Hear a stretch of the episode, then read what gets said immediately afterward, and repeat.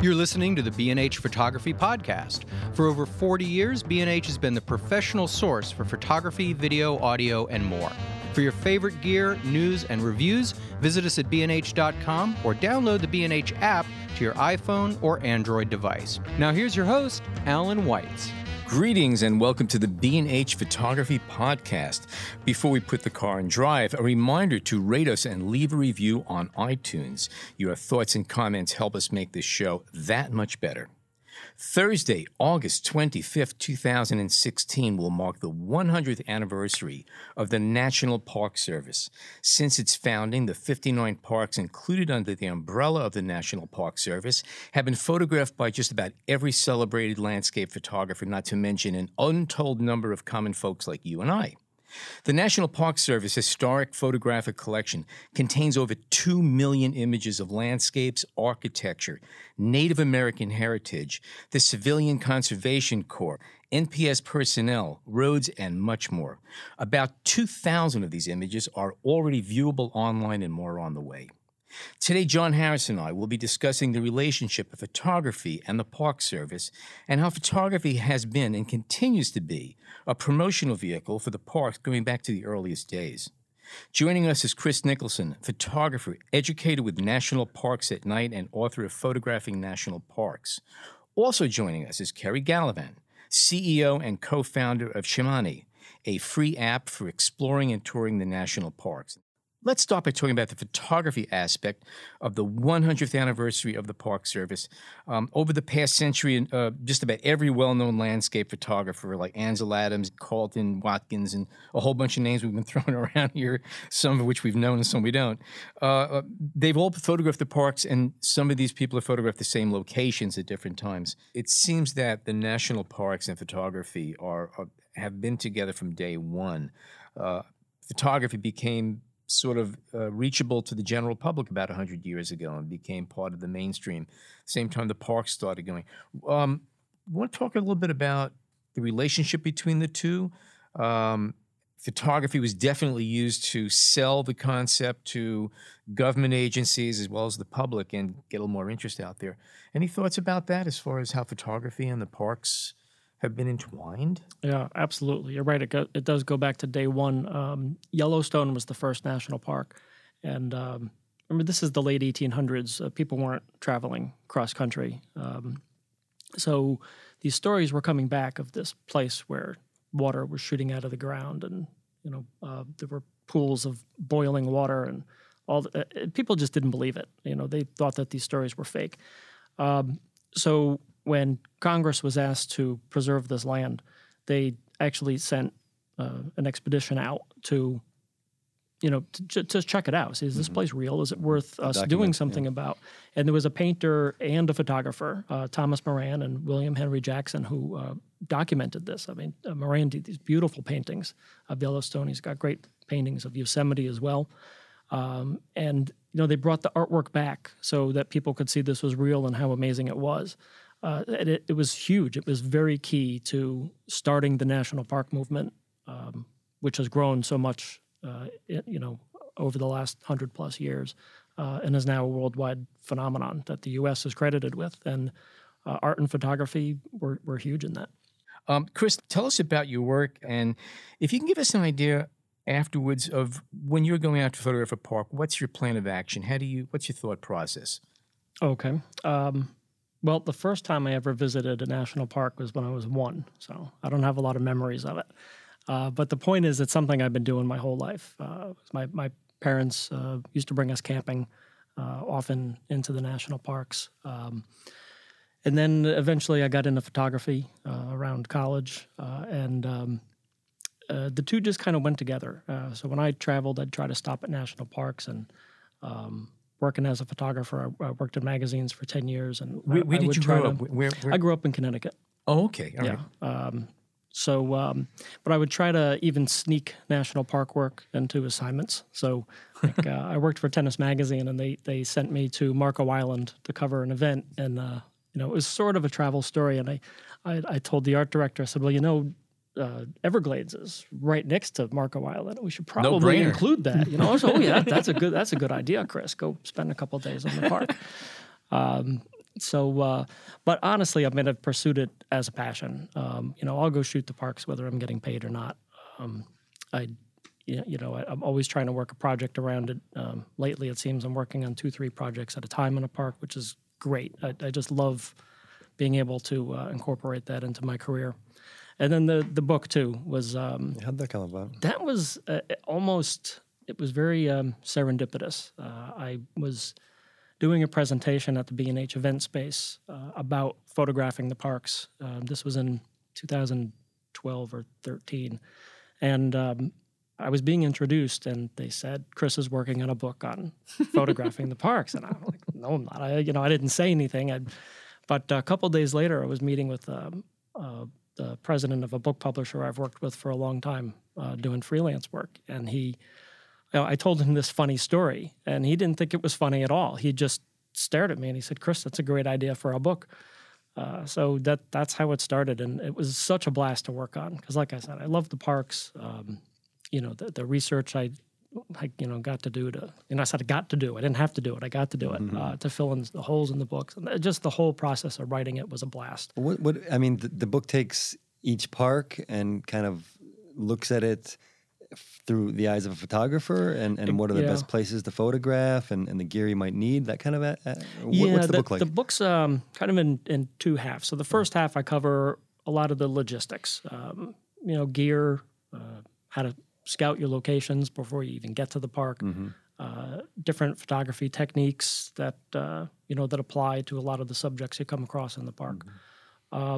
And then the second half of the book is I go through all 59 national parks through the eyes of a photographer. So what are the things that we're looking for when we travel to a park? What's the wildlife there? What are the landscapes like? When are the wildflowers growing? And maybe it's a dumb question, but have you been to all 59? I have not been to all 59. Okay. All right. No, I don't. I don't have an aspiration to. No, no. Really? Some people. I guess that's a question you get a lot, probably. Yeah, a few people have asked, and some people want to. I'm going to do all 59 parks. You see on Twitter, there's a few people who are, I'm going to do 59 parks in a year. The checklist type of people, right? The guys. Yeah, exactly. And there's nothing wrong with that. It's just not the way that I like to work. For me, it's about the photography first, and I think photography is better when you really know a place, not when you're visiting it for 2 days to check it off the list. That's a good point. Again, I have nothing against the idea of doing it. If that's what somebody wants to do, if that's what makes you tick, then have a blast. It's not what makes me tick. I wanna go and spend a week and a half in one place and get to know it. Which park have you visited the most, and how many times? Acadia, and I honestly lost track. It's about a dozen. It's about 12 times I've been to Acadia. And it's new each time? There are parts of it that are new each time. It's funny.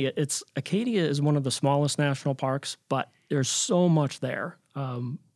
With National Parks at Night, we just did a workshop there in May, and it's something I heard from almost everybody is how much variety there is in that park for a photographer. And the coastline, you can get up into the mountains and...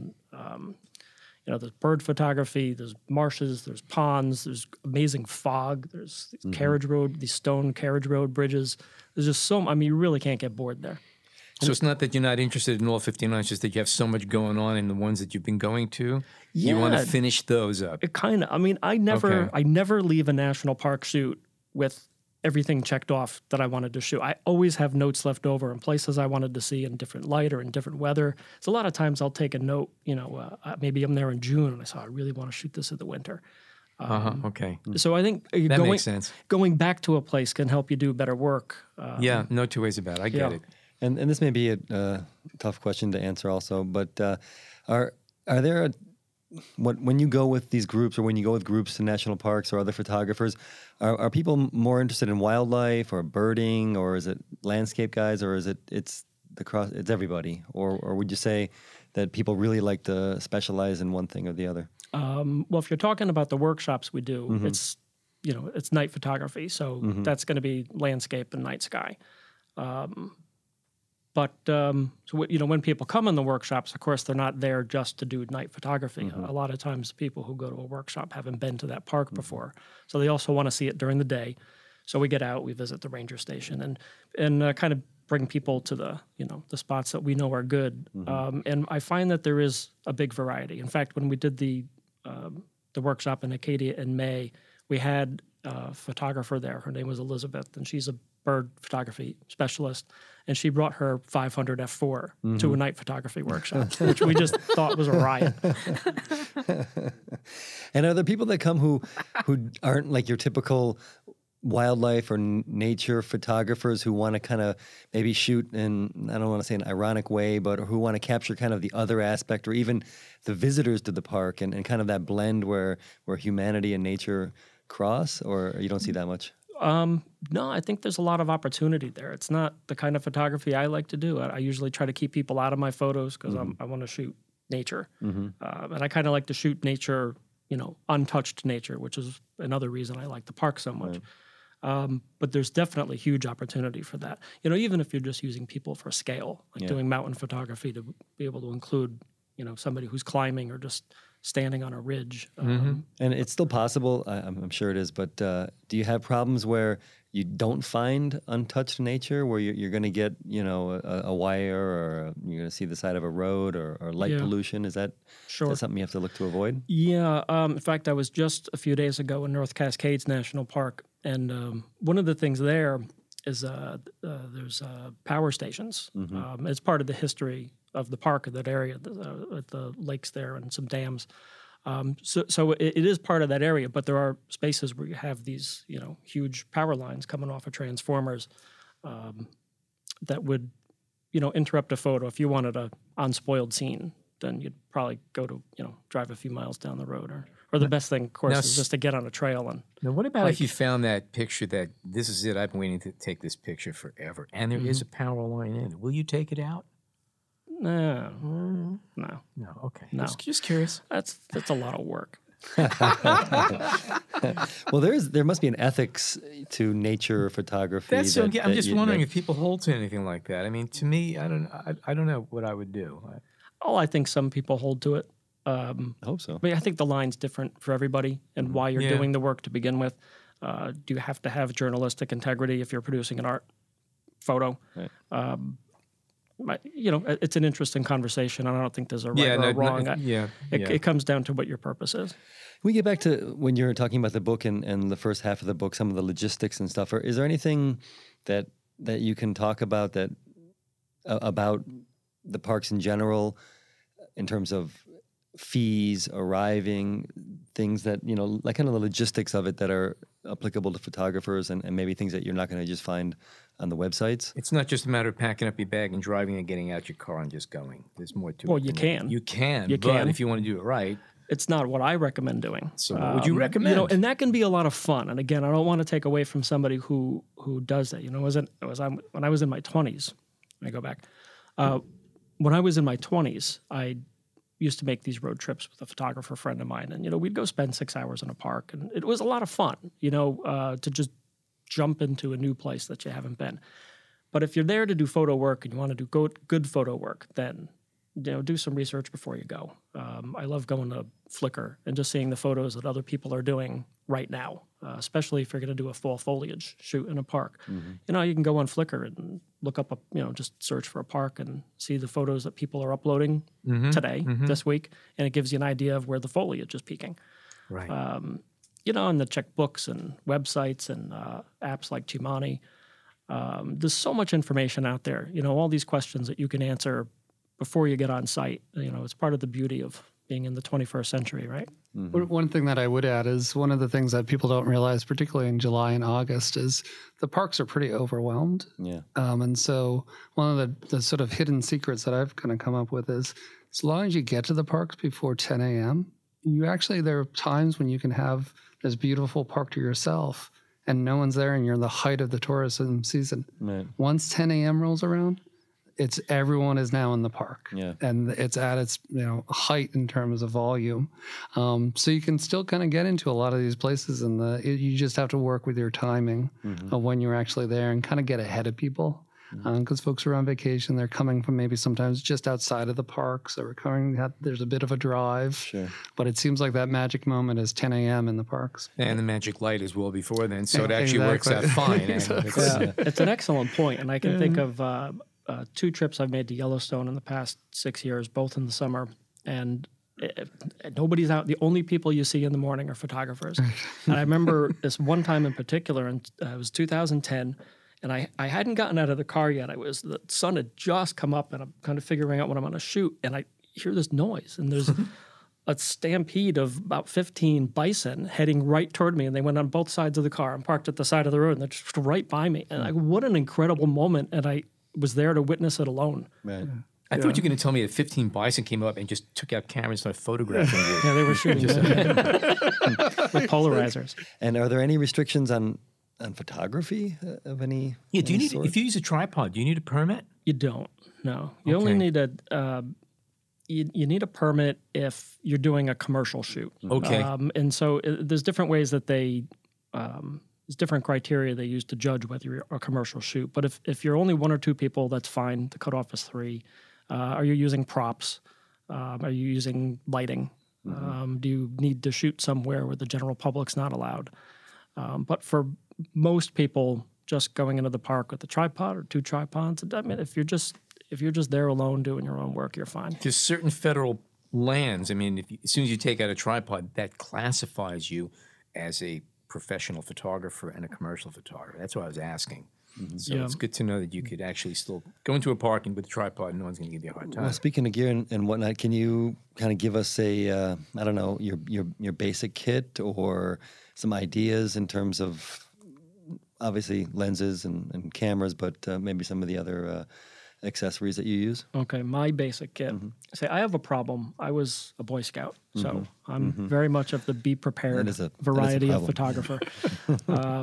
So I just got back from a trip yesterday, the North Cascades and Olympic National Park. And was that for yourself, or were you on assignment? It was both. I was in Olympic shooting a video with Creative Live, National Parks at Night. It's going to be in September, Night Photography Week.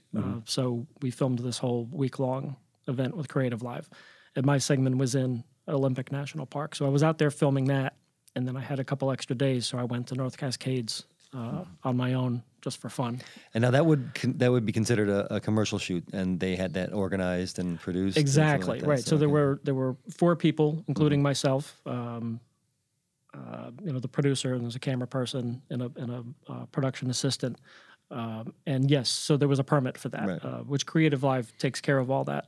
And it was interesting because one of the things with a commercial shoot is you can't go into the wilderness. There's official wilderness areas. So there were even restrictions with the permit. Okay. All right. Interesting. Okay. So, and it's just kind of thing you could just show up and apply for a permit right then and there. No. You need this in advance. You apply ahead of time. Okay. Yeah, I'm sure. That's important. One of the things I might add in terms of just planning, if you're taking a lot of photographs, it's energy sources or recharging batteries can be a real challenge when you're in the parks. Yeah. So, a lot of times, I'm not necessarily there to do photographs that are going to be in our apps per se, but I'm documenting the park. And I just use it using my camera, just to take interpretive signs, just to, get a sense of what it's like. So I'm doing a lot of photographs, and I have to be really prepared to make sure I've got a backup battery, or and something that is because basically a lot of times you're running around to find the closest visitor center, right. And you're running around trying to find a free outlet, and it's not like an airport these days where there are plenty. So if anything's energy dependent, you can quickly find yourself. Energy dependent. Exactly. Yeah. I actually, for that exact reason, I always bring an inverter with me. So when I'm driving from one place to another, I can just plug stuff in the car. Right. Yeah. Your car is good for that. In the backcountry, it's a whole different story. Then you need spare batteries. You could do this, Tether Tools has a piece you can use to recharge. I think you could recharge your camera battery, 4 or 5 times with it. And what I'm really excited about, I don't think the technology is there yet for cameras and computer recharging, but the solar backpacks. I think in a couple of years, that will be a viable option for photographers who want to go spend a week in the backcountry shooting. Absolutely. So getting back then to your setup, what do you use? Yes. What do you shoot with? What's your so I kind of have one of everything. I've got I'm a fan. No backups. Well, it's funny you say that. There are a few things I carry a backup, but I have my lens range is usually from 17 to 300. you know, not one lens. I don't like the all-in-ones, but I've got a 17-35 and a 28-70, 80-200, and a 300-2.8. Okay. I might bring along something else if I'm, you know, in a park like Yellowstone with great wildlife. I might bring a 400 or 500 with me for that, but generally wouldn't. And I also carry a macro lens. And will there be sometimes where you'll say, you know, this is not the trip where I'm going to do wildlife photography, and you just won't bother? So you kind of gear each trip. I shouldn't say gear each, but you prepare for each trip. Right. Yeah, well, so the trip I just made to Olympic and North Cascades, I didn't even bring the 300. Right. So the 80-200 was my longest lens because I knew it was going to be just landscapes. Right. Yeah. And somewhere in the back of your head, was it bothering you that you didn't have a 300 just in case? No, and it's funny. It happened the other way around in Death Valley last year. I brought my 300-2.8 on my back, cross-country, you know, flying with it and having to tote it through the airport and everything. And I was in Death Valley on a shoot for 4 days, and on the last day, I hadn't used it yet. And I said, I did not carry this lens out here not to use it. And I found something that last morning. I said, I got to find something to shoot with the 300. And as a, I guess, primarily a landscape guy, what's your tripod choice? I use the Gitzo 3541. Okay. Is it carbon fiber? It's a carbon fiber. Yeah, it's light enough. I kind of switched. I was still using aluminum when I was about 35, and it was getting just old enough to not want to do that anymore. Yeah, so I love the light carbon fiber tripods. I also have the new, it's the Manfrotto 190 Go. I just got it, so I haven't gotten to play with it a lot yet, but it's a pretty sleek tripod. Okay. And are there any items that we might not normally think of that are kind of essentials for you? Yeah, in fact, you know, you mentioned backup gear. There's a few things I always make sure I have a back because they're so important to a shoot. Because I always think, you know, everybody has their cameras that they like. I'm not going to try to talk anybody into changing. But what I do always push is the ancillary gear, which I think makes a real difference between, you know, an easier shoot or a harder time out there. I'm almost always shooting with a polarizing filter. It's so critical to my work that I have two, because if something were to ever happen to it, it would just completely change how I'd have to approach a park. Right.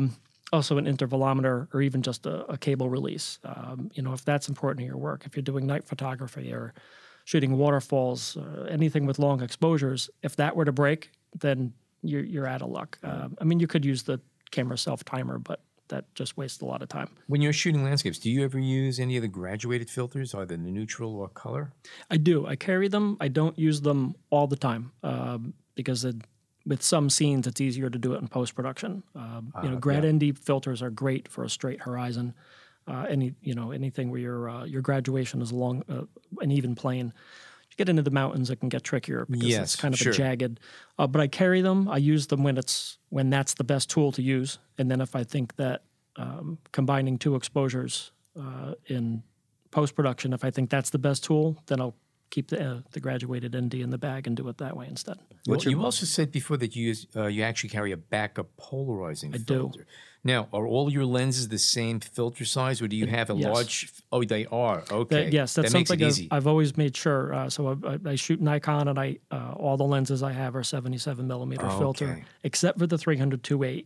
But that has a drop-in filter, so that's easy. Mm-hmm. Okay. What's your backpack, or do you use a backpack? I just started using a Manfrotto Bumblebee. Okay. And it's nice. So it's a pretty new design, and it has some nice features to it. It's got a laptop slot in it, and it's very comfortable, which is the big thing. Yeah, because if you're going to be in the backcountry, you know, you don't want anything rubbing a wrong spot in the wrong way, and it's a very comfortable backpack to carry around. I always say when it comes to bags, make sure you like it and it's comfortable, because you're going to be living with this thing, especially when it's loaded up. Absolutely. And what about favorite locations or favorite parks or favorite vistas? I mean, is there anything that stands out? How long do we have? I'll give you three. Well, I love Acadia because that was kind of my backyard park growing up. I mean, it was a 7-hour drive from Connecticut, but it was the one I was closest to. I love Olympic National Park. It's like three completely different ecosystems to shoot in, with the rainforest and the mountains and the coast, and they're all beautiful. Yellowstone has so much variety. As a photographer, you can focus on a different genre every day. Like, you could shoot wildlife one day and wildflowers the next and geothermal features the next. So much there to do. And then the night skies, something that I think we don't think about a lot is, we all know that the national parks preserve these great landscapes, and they preserve homes for wildlife and the animals, but they also preserve darkness, right. Because they tend to be in these remote areas and places where they take light pollution seriously. So so many of the parks have great night skies. Death Valley. I was just in some of the Utah parks in Zion and Capitol Reef in the spring. Just gorgeous night skies, especially if you live anywhere near a city, to be able to get out to these places and see what the sky looked like to our ancestors of even just 100 years ago. It's breathtaking. Where haven't you been that you want to go to? Oh, that's a good one. I would love to go to Kings Canyon National Park. I haven't been there.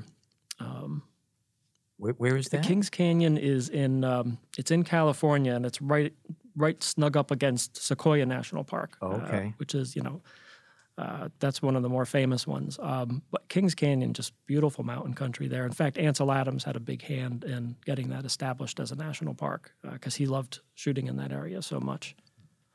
And what about some of the classic views, El Capitan or others? Do you just avoid those because there's too many people? I mean, are some of these famous places just kind of impossible to get a shot without somebody standing in front of you with a cell phone or with a camera? Yeah. There are a few spots that get a little crowded. I don't avoid them. Mm-hmm. There's an argument to be made either way. Some photographers just don't want to photograph something that's been photographed, and that's fine. Totally. I shoot them anyway for a few reasons. I mean, one, there's a business purpose. Mm-hmm. If I'm telling people I shot Yellowstone, and they ask me for a photo of Old Faithful, I've got to be able to say I have it, yeah. Right? But also, there's a reason that these places are photographed so much. They're beautiful, mm-hmm. and I want to take a crack at it too. But the third thing is I also like the challenge of trying to find something new to do in a place that's been photographed a million times. That's a good point. Whether I always say do some research, find out the best times to go and all that. But flip that around too, find the best times to go and then go at a different time and see what you can make of it. Yeah. There's this spot in Yellowstone, Artist Point, which mm-hmm. is one of the most, it might be the most famous spot to shoot after Tunnel View mm-hmm. in Yosemite and the whole park system. And you look back at that old work that was done. Moran did a painting of it. Jackson did a photo of it. Ansel Adams shot it. Right. And then people are still shooting it today. It's this one spot that just draws people for all these years. Mm-hmm. Well, yeah. Any tips that you would throw out or that you mention a lot when you talk about this to photographers? Maybe things people wouldn't normally think about? I'd say get on the trail. Yeah. In Yellowstone, they talk about the 90-10 rule. There's 90% of the visitors see only 10% of the park. Mm-hmm. And that goes for a lot of photographers too, especially when you're carrying the gear. It's easy to just work out of the trunk of the car and to go to the overlooks and all that. And you could do a lot of beautiful work that way. Mm-hmm. But if you go even just a quarter of a mile down a trail in any national park, you can probably find yourself alone. Mm-hmm. And just go for even just a day hike, and you'll find these spots that are just yours to shoot, places that haven't been photographed a million times. Yeah. Okay, we're going to take a short break, and we're going to come back and speak with Kerry.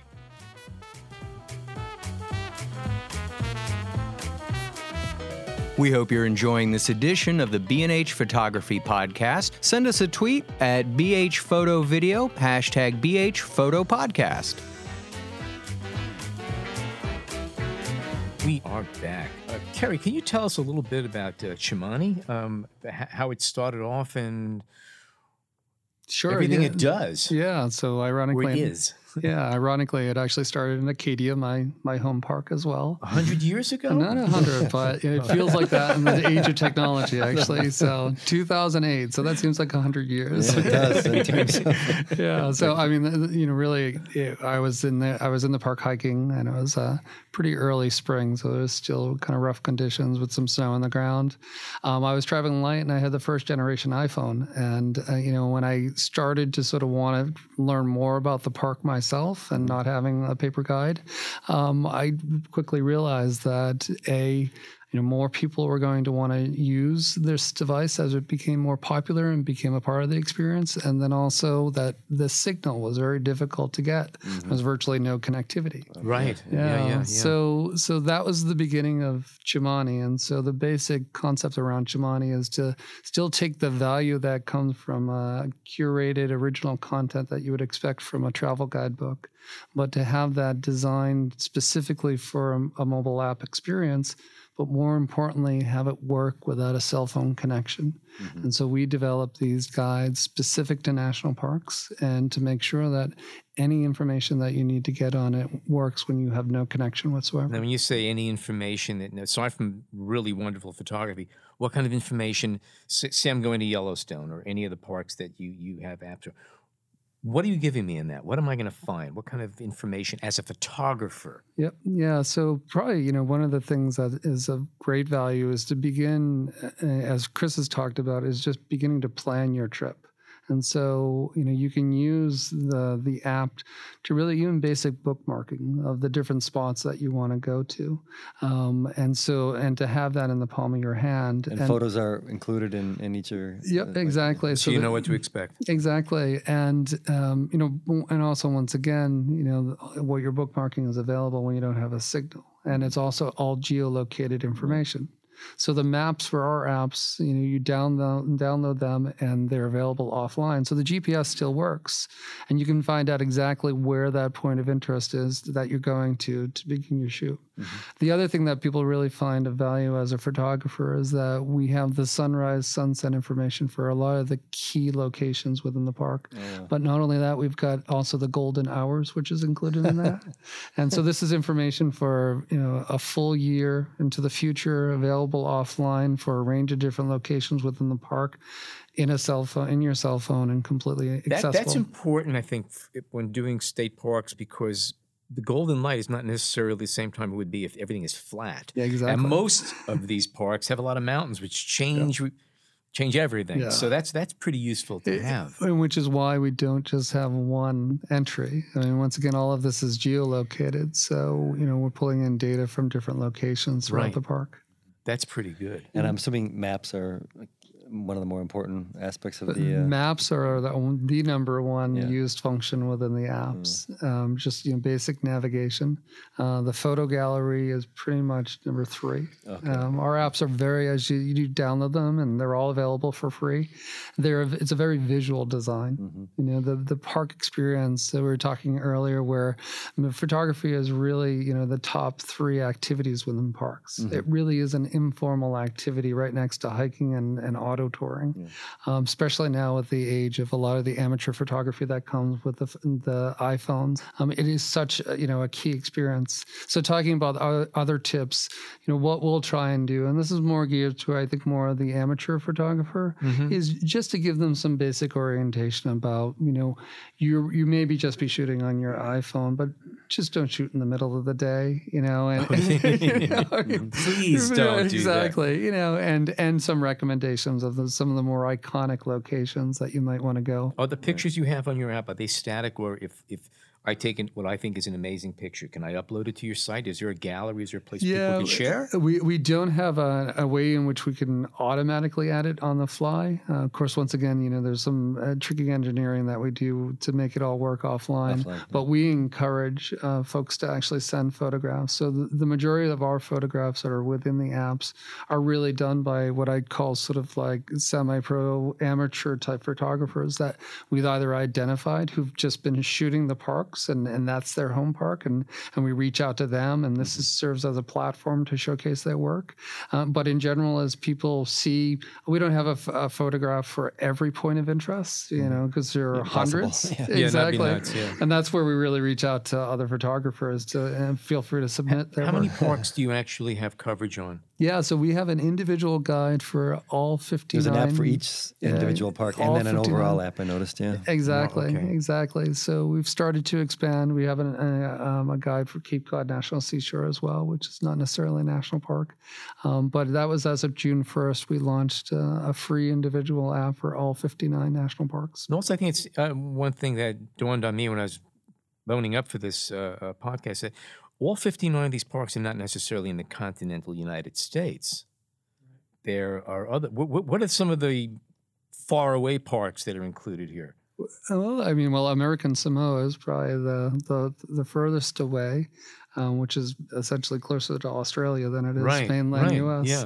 And my favorite is Dry Tortugas, which is a 3.5-hour one-way ferry ride from Key West. Right. And then of course you've got all of the Alaskan parks. Even beyond Denali, it's some very remote parks in Alaska as well. Let me quickly get back to Virgin Islands too. Yeah, exactly. Virgin Islands also. Yeah. You said you source your photos from.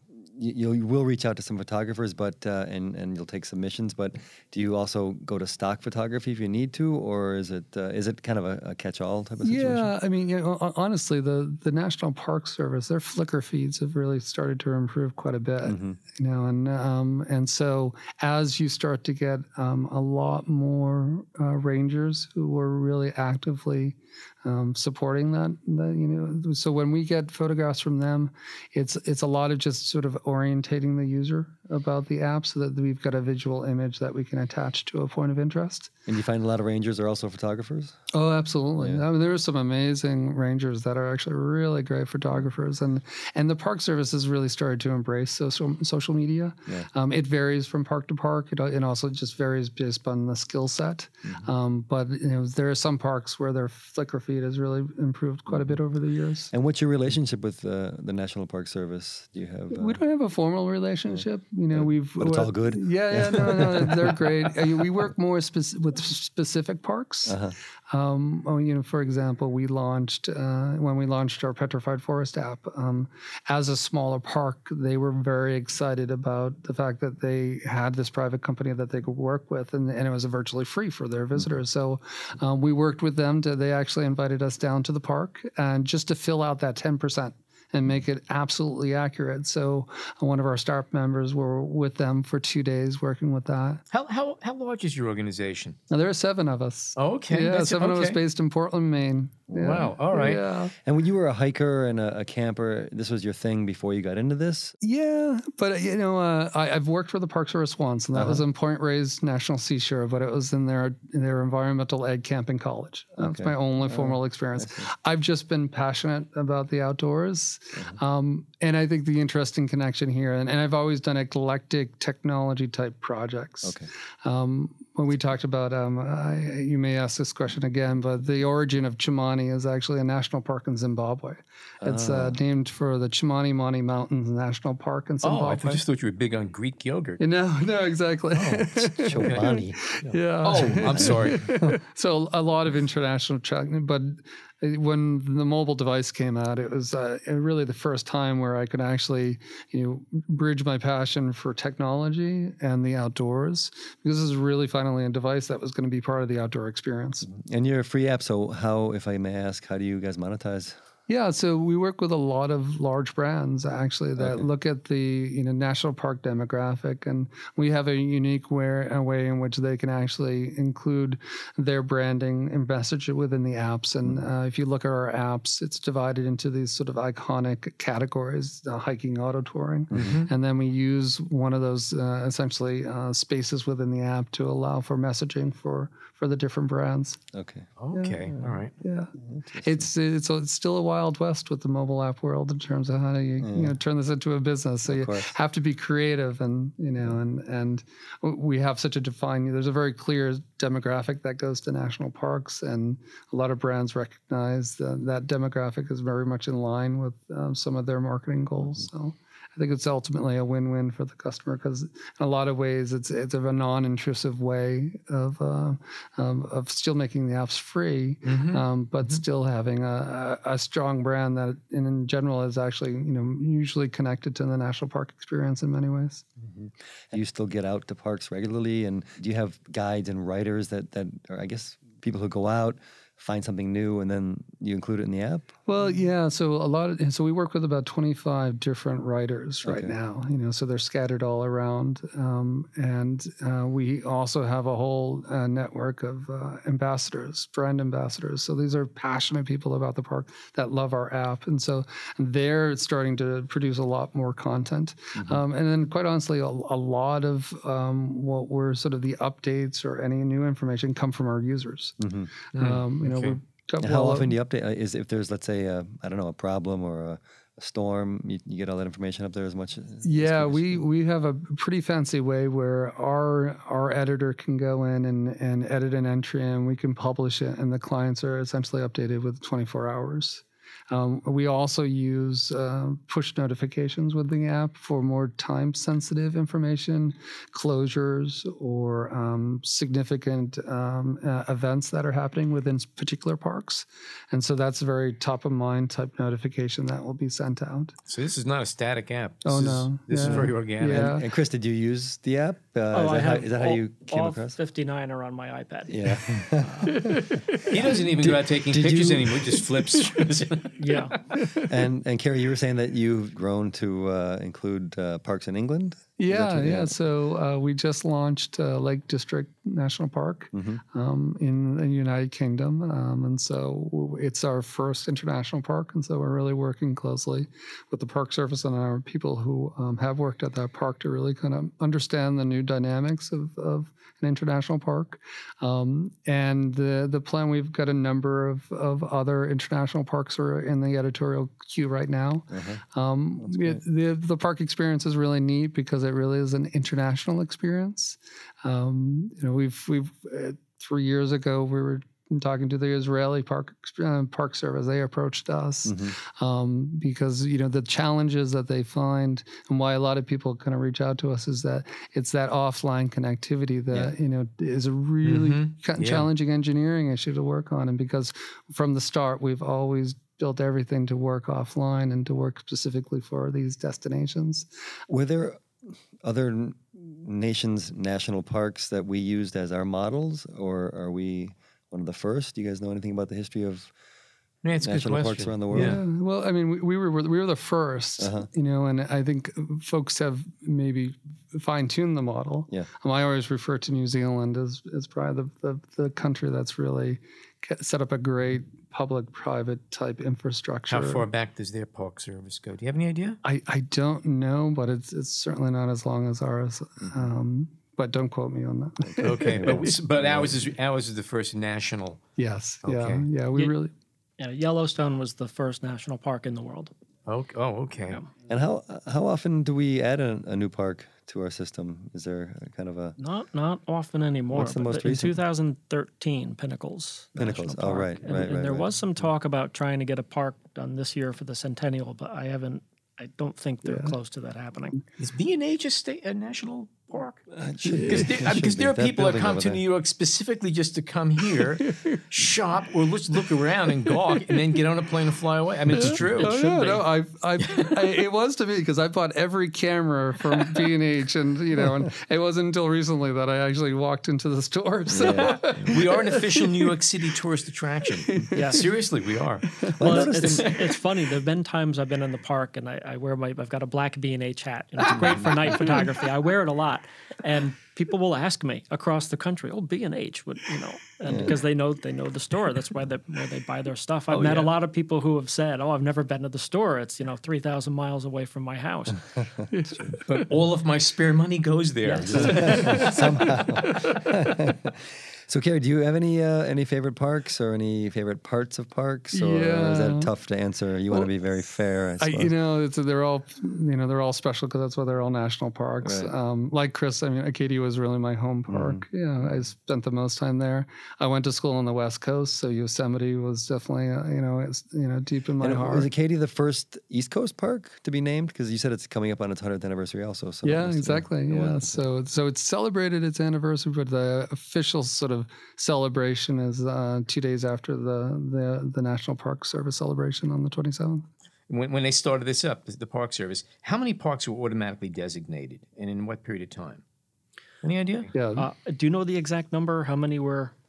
Yeah, I don't know. I don't either. Yeah. But it was kind of, there was no umbrella oversight organization for these parks that we had created. So the Park Service was founded in 1916 to manage all of that. Okay. All right. Got it. Right. This is the centennial of the service. Of the service. Not the park. Yes. Right. Exactly. Yeah. So these parks actually existed earlier than 100 years ago. Yeah. Some of them. Yeah, exactly. Exactly. Yeah. You go back to Yellowstone, and I mean, they were essentially, the park rangers were the army. Yeah. You know, I mean, there was no park service. And so people, the protection and the enforcement, whether it be poachers or whatnot, was done by the army. In Yosemite, they had buffalo soldiers stationed there, right? Yeah, exactly. Yeah. Exactly. And I think there's some debate whether or not technically maybe Yosemite was the first park, but it didn't actually have that designation. Well, it was set aside, but California was left to manage it. Right. So it wasn't national technically until after Yellowstone. Interesting. Okay. A raging battle. Yeah. Raging debate. And if you really want to get into it, ask somebody from Arkansas. Because Hot Springs National Park was preserved in some fashion earlier in the 1800s. But again, not named a national park. So, but ask somebody from Arkansas, and they'll make this conversation lively. Sounds good. Alrighty. So, well, maybe I can throw this out to both of you guys as maybe a final question, or for like your regular photographer, you know, not your pros or your really established. Are there ways to get their work?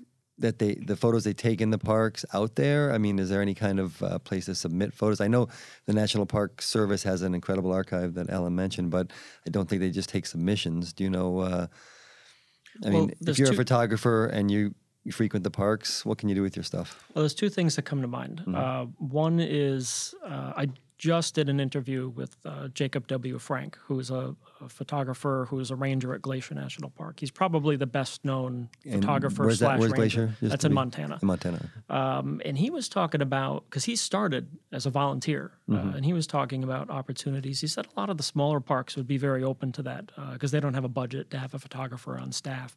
So if you live near a place like, you know, maybe Congaree National Park in South Carolina, that's, you know, it's a smaller park. You know, if you were to live there, it'd maybe offer your services. Yeah. Show your work. Right. Another thing is the national park, the annual passes, all have a photo on them. Mm-hmm. Every year it's a different photo, and they actually have a contest for that.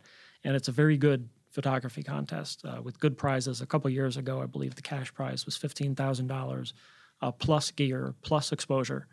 And that's if you go to sharetheexperience.org, all the information is there. Mm-hmm. All right, that's cool.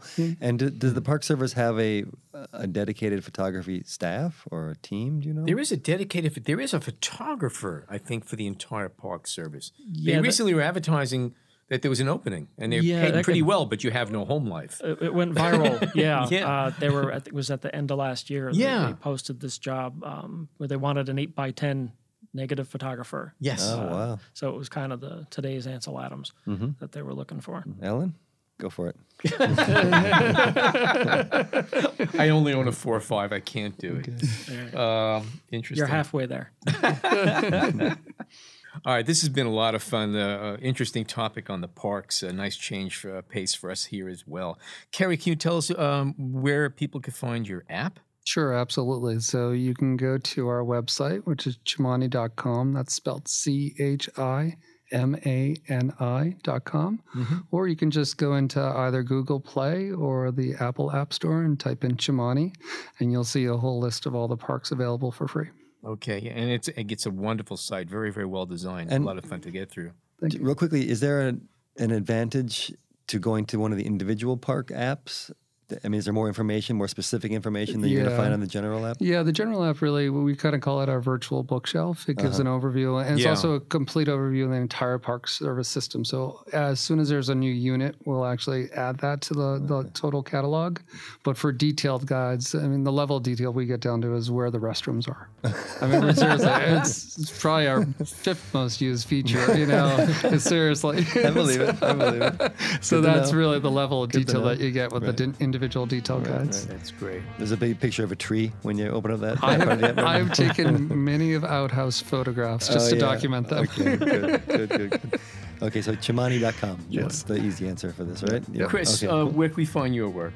Well, my book, Photographing National Parks, is on Amazon, and also at my website, which is photographingnationalparks.com.